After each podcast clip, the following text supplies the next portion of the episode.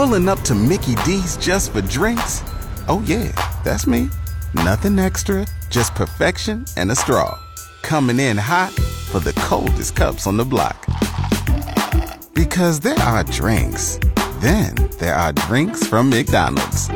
Mix things up with any size lemonade or sweet tea for $1.49. Perfect with our classic fries. Price and participation may vary, cannot be combined with any other offer. Ba da ba ba ba.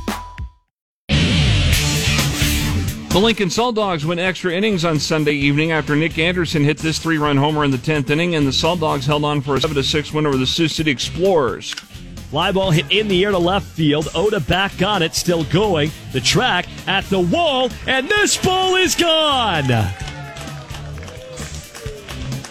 A swing a long time coming for Nick Anderson.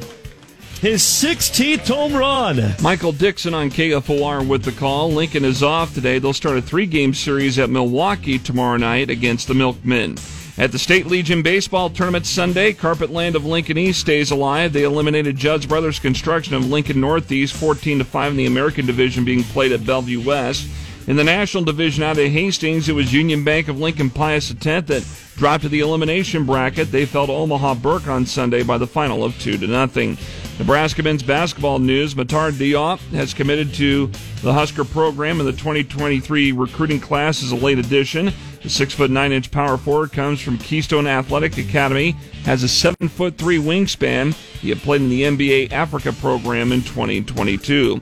Also, the Nebraska men's basketball team this Friday will head to Spain for their overseas summer tour. The team will visit Madrid, Valencia, and Barcelona on the trip and play once in each city against local teams. So Nebraska will play in Madrid July 30th, which is next Sunday, Valencia August 2nd, and Barcelona on August 5th. I'm Jeff Motz, KFOR Sports.